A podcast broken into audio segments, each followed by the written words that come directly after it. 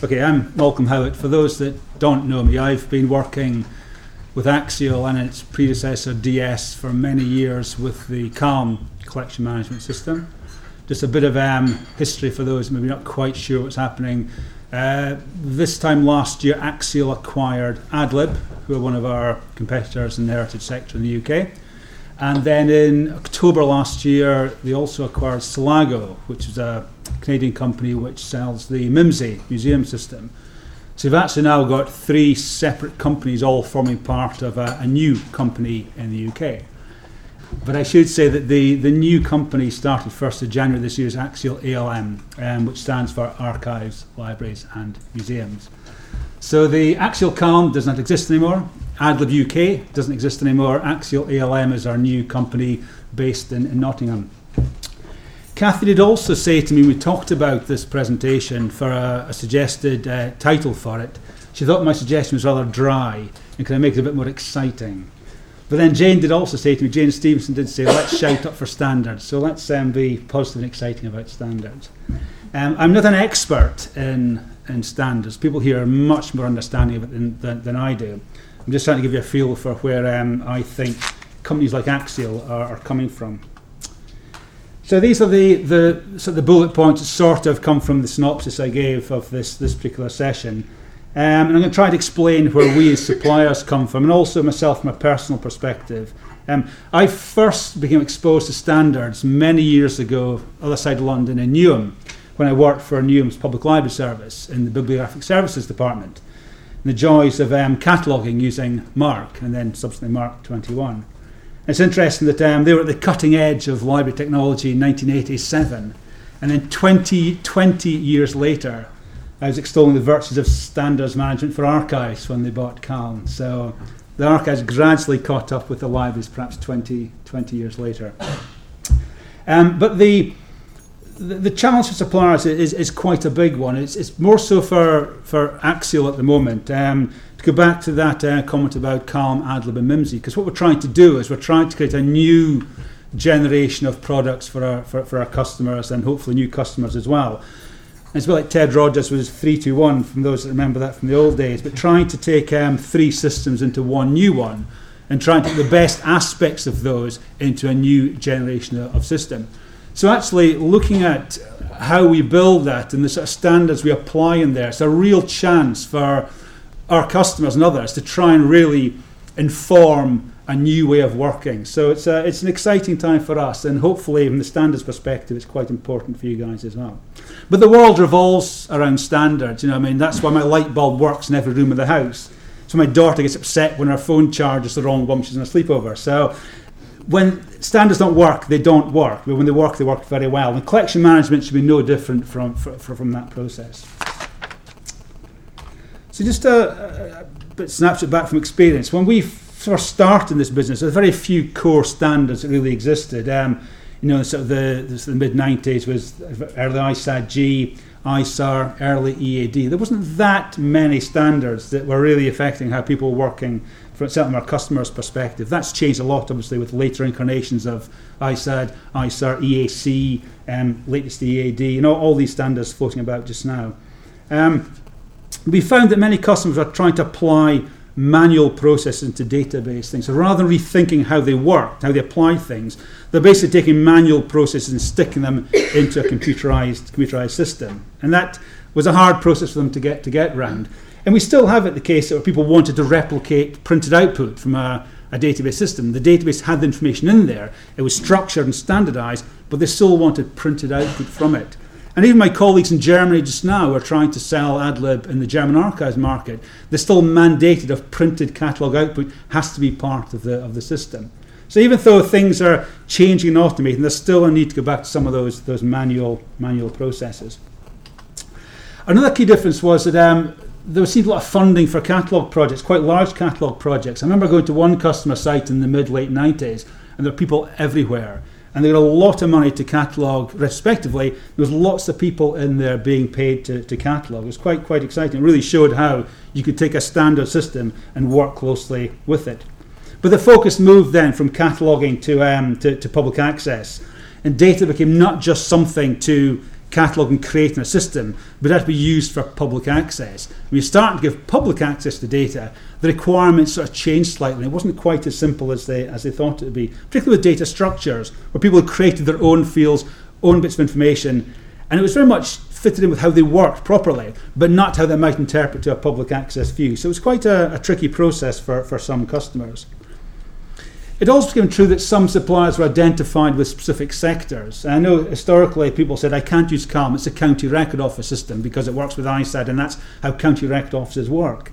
Um, my colleagues in AdLib have quite a strong presence in film archives because they work with the British Film Institute. They've built up a large reputation for being based around standards that work with film archives. So that gives a, a, a strong reputation in a particular sphere.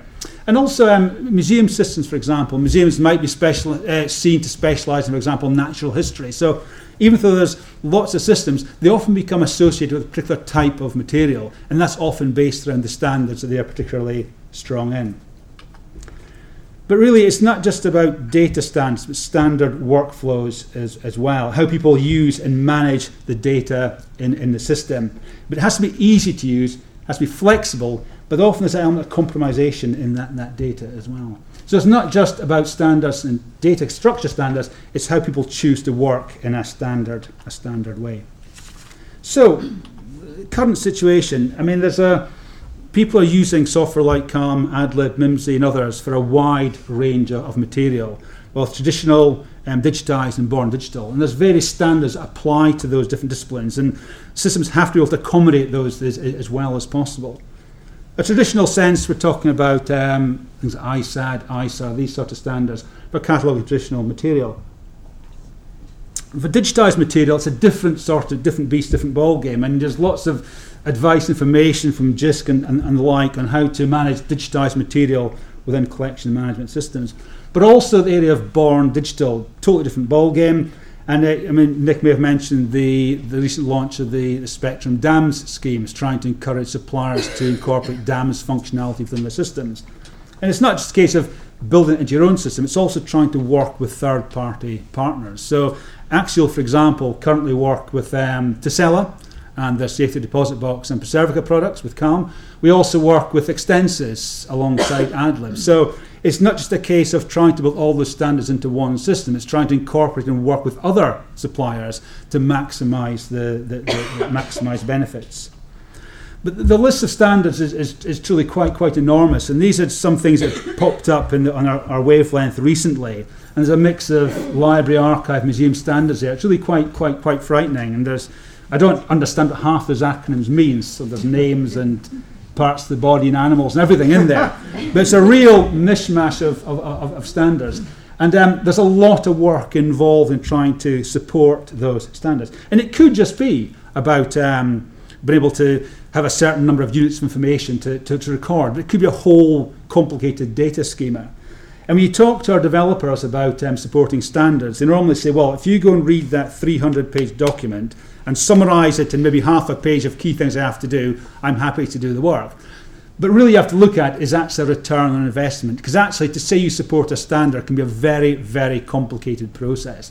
And at the end of the day, although we're a you know, we are a commercial company. You have to justify doing things. So there has to be a return on investment in, in doing that. So what we do is we look at the standards, we look at our customer requirements, we work out what we need to do to make the system fit for our customers, whether that's doing it ourselves or working with some third party. So, as I said, it's developing a system focused around specific standards but that scope for integration and sharing. We don't have to do it all ourselves. We work with partners. That, that's an absolute key part of it. So we're using data for integrating, we're transporting data, we're sharing data, we're linking data, all the things people have talked about already this morning and this afternoon. It's, it's that, that sharing cooperation aspect of our, of our work. So, for a practical application, as I've said already, a system is built around standard workflows and it's built around data standards. And that can be a very simple, straightforward process, or it can be quite a complex and complicated process. Because customers often want to define their own workflows and their own local interpretation of standards. Now, that's not a problem per se, but as soon as you give people flexibility, they take advantage of that, and it's much harder to work for example, in exchanging and sharing data. I think Jane touched on that this morning about the various uses of the templates in Calm for working with the, with the hub. Um, once people start doing their own thing, their own interpretation, it's much harder to, to, to work with. And people often say we want a standard system, but we don't want to have to use the standards. So it's a weird idea, but that's often what, what, what tends to happen. So what you get are, um, if you like, um, potential conflicts in, in the process. Um, so I said, local interpretation, we want standards, we don't want to use them though. The hub reports, and it's interesting that we tried to build the hub templates based around uh, the, the hub flavour of EAD and the A2A flavour of EAD and also Archive Network Wales flavour of, of, of EAD. And we actually created a mechanism so customers could modify those templates before they push it to the hub. But I guess what's happening is they're pushing it to the hub and leaving Jane to do the modification afterwards, which is fine for me, but it is maybe not so good for, for, for Jane. And also with, with A2A, I mean, that was a, a marvellous project for customers uh, many years ago to, for a lot of retrospective cataloguing. We have customers still pushing A2A data into products like Calm, but the data is maybe not quite as it should be, and the, it's almost our fault the data is not good. And we say, no, go back to the people who did the cataloguing because it's their, it's their issue. So again, there's, there's, there's issues and flavours of EAD that can impact on things at a, at, at a later, later date. But really, we want flexible systems, but they can become complicated, complex, and, and costly. And, and a couple of examples. Um, when we first started looking at EAD, and this is, I guess, probably in the, the late 1990s, um, an idea we had was to try and retain the richness of the data by importing the tags into Calm, make it read only, so you could retain that richness and flavour. But it was an absolute nightmare to maintain and manage. So we removed that, but there are still legacies now of people with these EAD tags floating around their, their Calm systems. So that's a, an unfortunate one.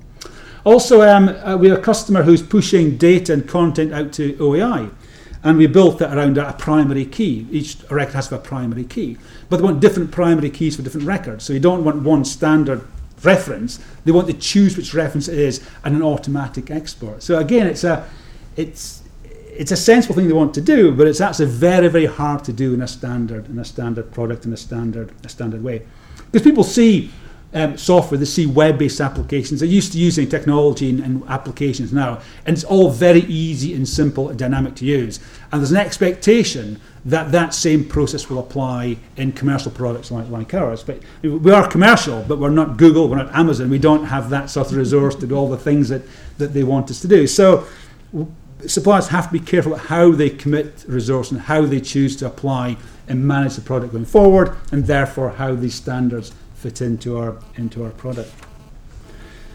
So the next step really uh, is trying to balance that gap I call it between internal collections management and external collections exposure. And it's back to this point of how people will catalogue and manage data in a standard way, but then choose to expose that to their to the, to the user communities.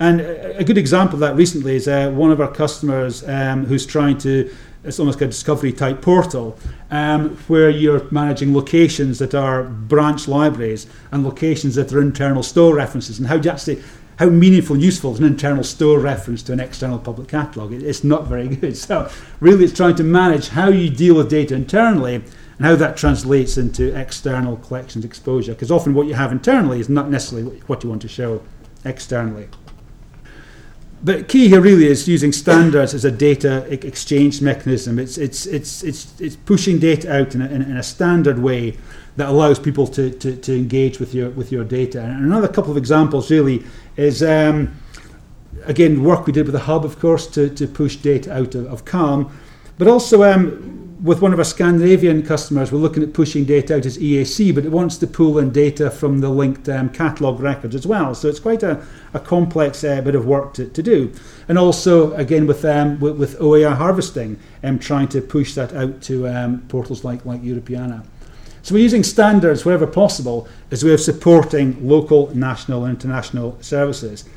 And local could be uh, things like uh, customers on websites, it could be things like AIM25, which, which Jeff talked about earlier on. It could be um, consortiums and, and, local authorities who are trying to share and work together, like London Libraries, for example. It could be um, national initiatives like um, the Discovery uh, system through, through TNA. um, linked data through the hub, through the Scottish Archival Network. Lots of these um, sort of national organisations that want to share and engage with data from, from systems like, like, like Axiell's. But also internationally, the things like Europeana, um, Archive Portal Europe, things we've heard about in this session just before this. So really it's trying to allow people to take what they have in systems like CALM, but support local, national and international services. Now I call this a triangle. It's this um, three-way relationship. It's um, I think it was um, late Princess of Wales that said there's three of us in this this relationship. But um, it's definitely not. It's not crowded. At, it's definitely not crowded because really there's more than three people. It's not just the the supplier, our customer, and your customer, but it's also um, all the third parties that we that we work with uh, work with as well. And really, it's, a, it's sort of a, a multi-directional relationship. It's not a circle that goes round and people disengage and move on to the next one. It's really more of a triangle where we're actually trying to engage not just with you, but also with your end users as well. And, and you're talking to us, you're talking to your users. It's really much a, a sort of a, triangular process with arrows going going both ways. That, that's probably the key. Because what we're trying to do is be sure that what each of us does influences the work that the others are doing as well. So it's not just us working in isolation. Suppliers, customers, and your consumers are all doing things that influence each each other. And I'll show you what I mean by that in a moment. So first of all, as a supplier, what we're bringing is the support for the, the workflows, the standards, the things that, that put the system together, if you like, that govern the, the, the standards, give the content, and allows data to be exchanged. We're giving the tools with which you can construct the system and therefore how your content is exposed to your, to your end users. We're offering a, a listening ear to be responsive to, um, to your requirements, and that could be through the, the, the RFE process we have for engaging user ideas. It could be working with um, sort of funded projects like Step Change, which um, we worked with with King's College London on the with AIM25 to look at um, linked data aspects. It could be that whole sort of interactive process. And that's really quite important just now for us because we're working on this um, sort of three to one, three to one project.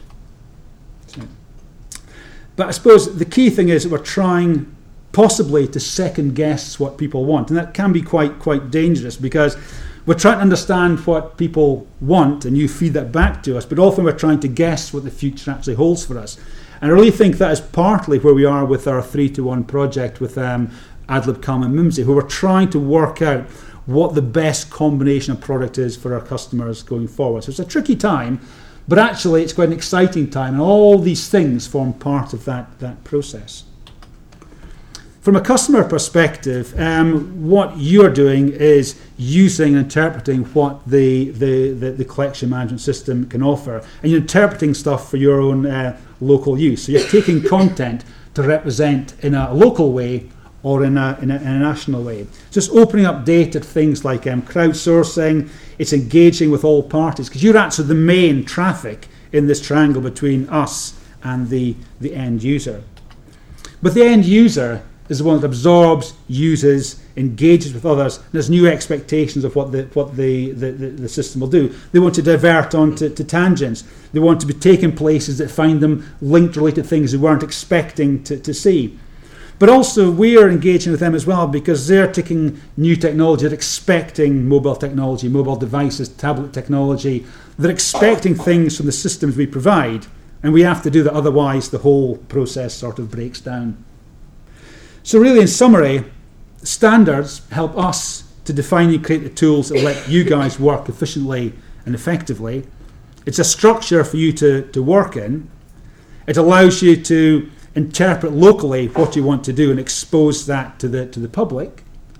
It's a way of managing your end user's expectation of what they want to get from the data and structure you hold. And I guess it probably completes that triangle with the supplier, the customer, and the end user. So I think that's what I was hoping to say, what I was trying to say. If any questions, please throw them up now. Um, if it didn't make sense, that confuses expansion, please ask any question now. So thank you.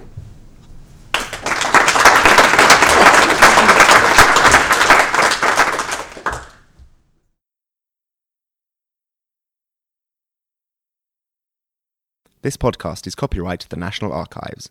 All rights reserved.